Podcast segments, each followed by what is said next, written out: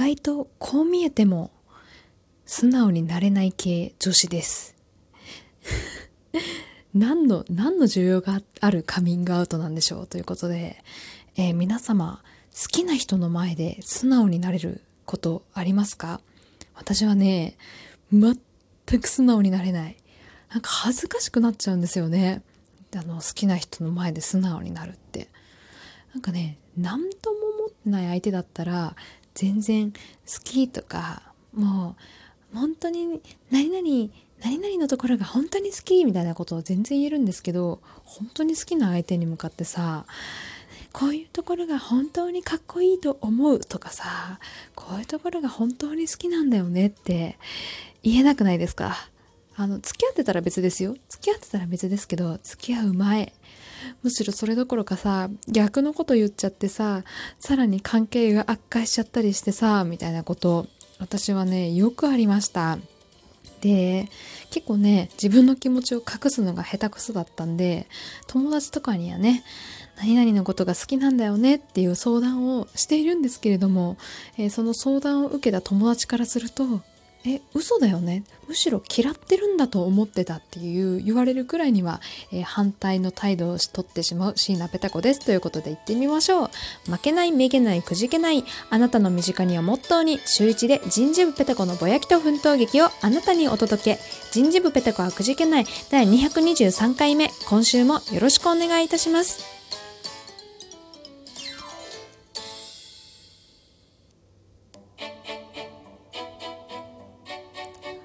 ペタコのお便りのコーナーということで、今週もお便りいただきましたので、えー、ご紹介させてください。今週もというか10月31日にお便りいただきました。遅くなっちゃってごめんなさい。えー、ペタコさん、こんばんは。こんばんは。えー、仙台在住の保育士のミキティです。あ、ミキティさん、こんばんは。えー、仕事の関係で仙台にいますが、コロナのせいで地元に帰省もできず、ペタコさんのラジオトークをいつも仕事が終わった後、スタバや自宅で聞くのを楽しみにしています。ありがとうございます。最近スタバ新作出ましたね。飲みましたか？えー、特に天下一大、あ、懐かしい。天下一大会の時のエピソード。あれは彼氏とのなりそめ話かな？は、ドラマを見る感覚と同じぐらい楽しめました。よかった。10ヶ月も落とすために戦略を練る女子っているんですね。ね。そこで質問です。彼氏との馴れ初め話では一部垣間見えましたが、過去も含め今までペタコさんは好きな男性へのアプローチってどんなアピールアプローチをしてきましたか？自分の職場はほとんど女子なので、このトークテーマ結構盛り上がるんです。男の立場としても参考にさせてもらえるし、ぜひペタコアピール聞かせてくださいということで、えー、ミキティさんからいただきました。ありがとうございます。ペタコアピールね。いや、でもこれ本当に嬉しいですね。あの、天下一舞踏家、結構ね、手間暇かけたんですよ。本当はね、原稿があれ、5、6枚ね、ある中、削って削って、削り出して、えー、噛まないように喋ってて、結構1週間ぐらいかかったんでね、えー、楽しめていただけてよかったです。ありがとうございます。そうですね。好きな男性へのアプローチ、アピール。あの、こう見えてもですね、意外と、あの、恋愛経験豊富そうに見せてますけど、え、見えない？見えないかな？こう見えてもね、恋愛ベタですよ、ペタコは。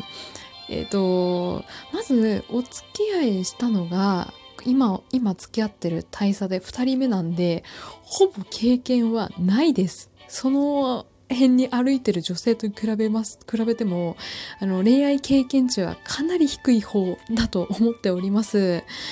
でね、ただね、別にそう簡単に人を好きにならないとかじゃない。あの、割とね、ちょろくてすぐ人のこと好きになる。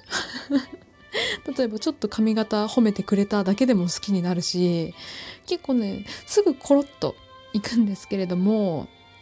ただ、えー自分から積極的にここまで頑張ってアピールしたのは本当に大佐が初めてなんですよ。あのまあね、ありがたいことにそういった行為をいただくことって結構あったりなかったりするんですけれども、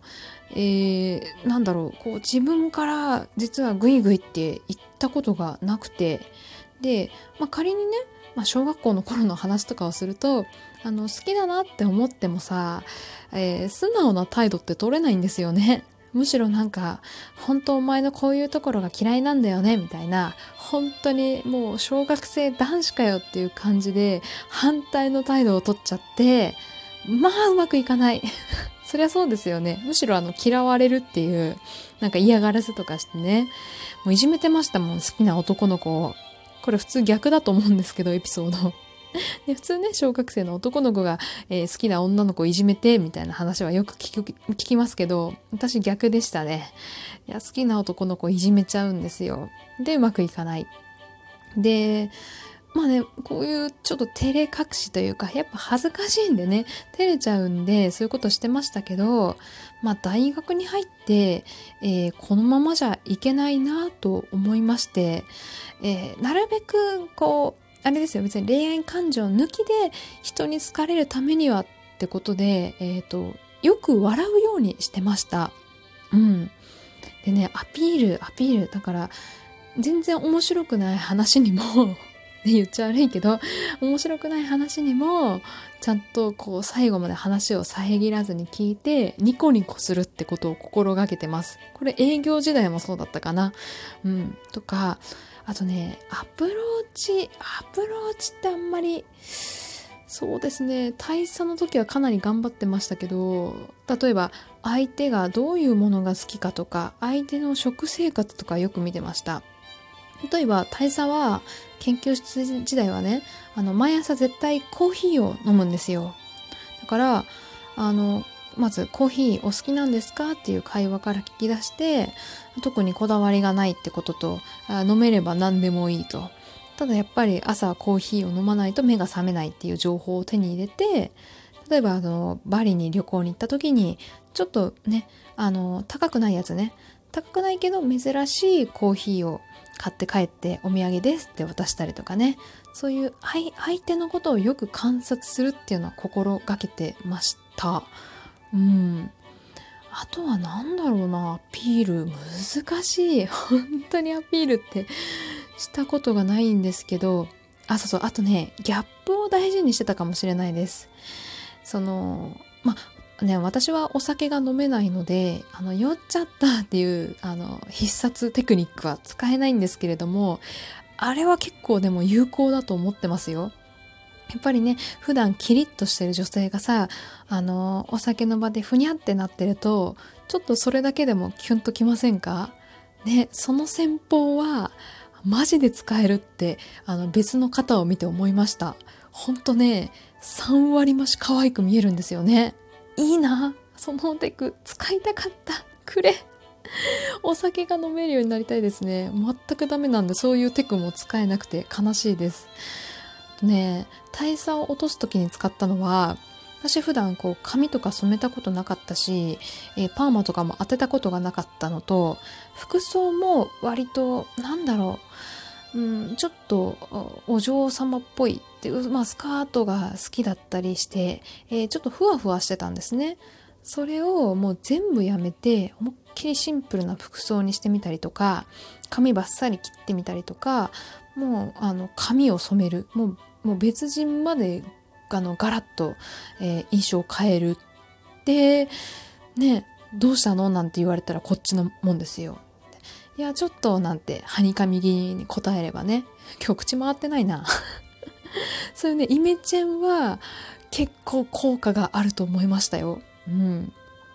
なんで、あの、これを聞いてる女性の方で、もしね、好きな人、この人狙ってるんだよなって方がいらっしゃれば、そういったイメチェンとか、小さいところでもいいと思うんですよ。あの、爪のネイルをちょっとコロコロ変えてみたりとか。うん、あと、まあ、ボディタッチはね、やりすぎるとね、あざといなって、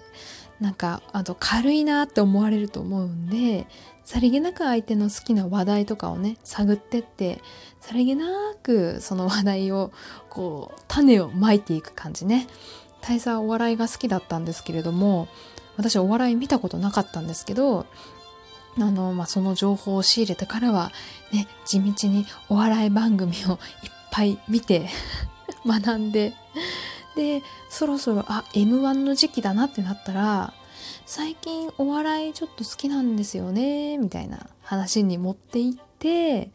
で向こうから「あそういえば m 1やるけど見んの?」みたいな こと言われたら「え m 1って見たことないんですけど面白いですか?」なんて話をしてで後日「m 1見ましたよ」っていう会話につなげたりとかね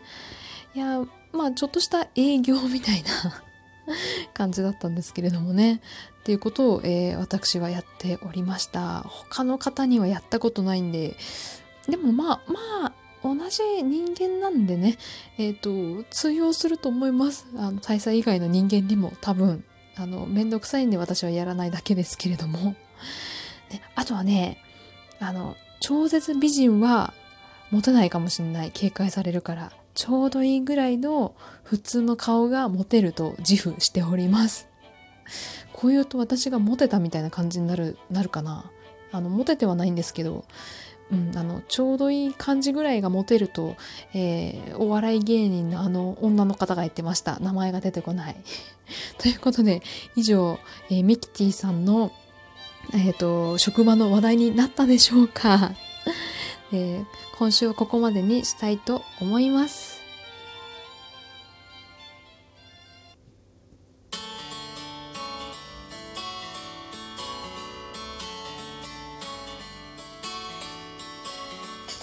ということで、えー、以上、人事部ペテコはくじけない。今週はいかがだったでしょうか？えー、10日の、あ、リスナー兼10日の春さんから、えー、感想いただきましてありがとうございます。いつもペタコさんの楽しいラジオを勉強させてもらっていますということで、えー、恐縮です。ありがとうございます。これからもね、あの、笑ってもらえるようなしがないトークを話していきたいと思いますので、えー、今後ともお付き合いいただければと思います。えー、それでは、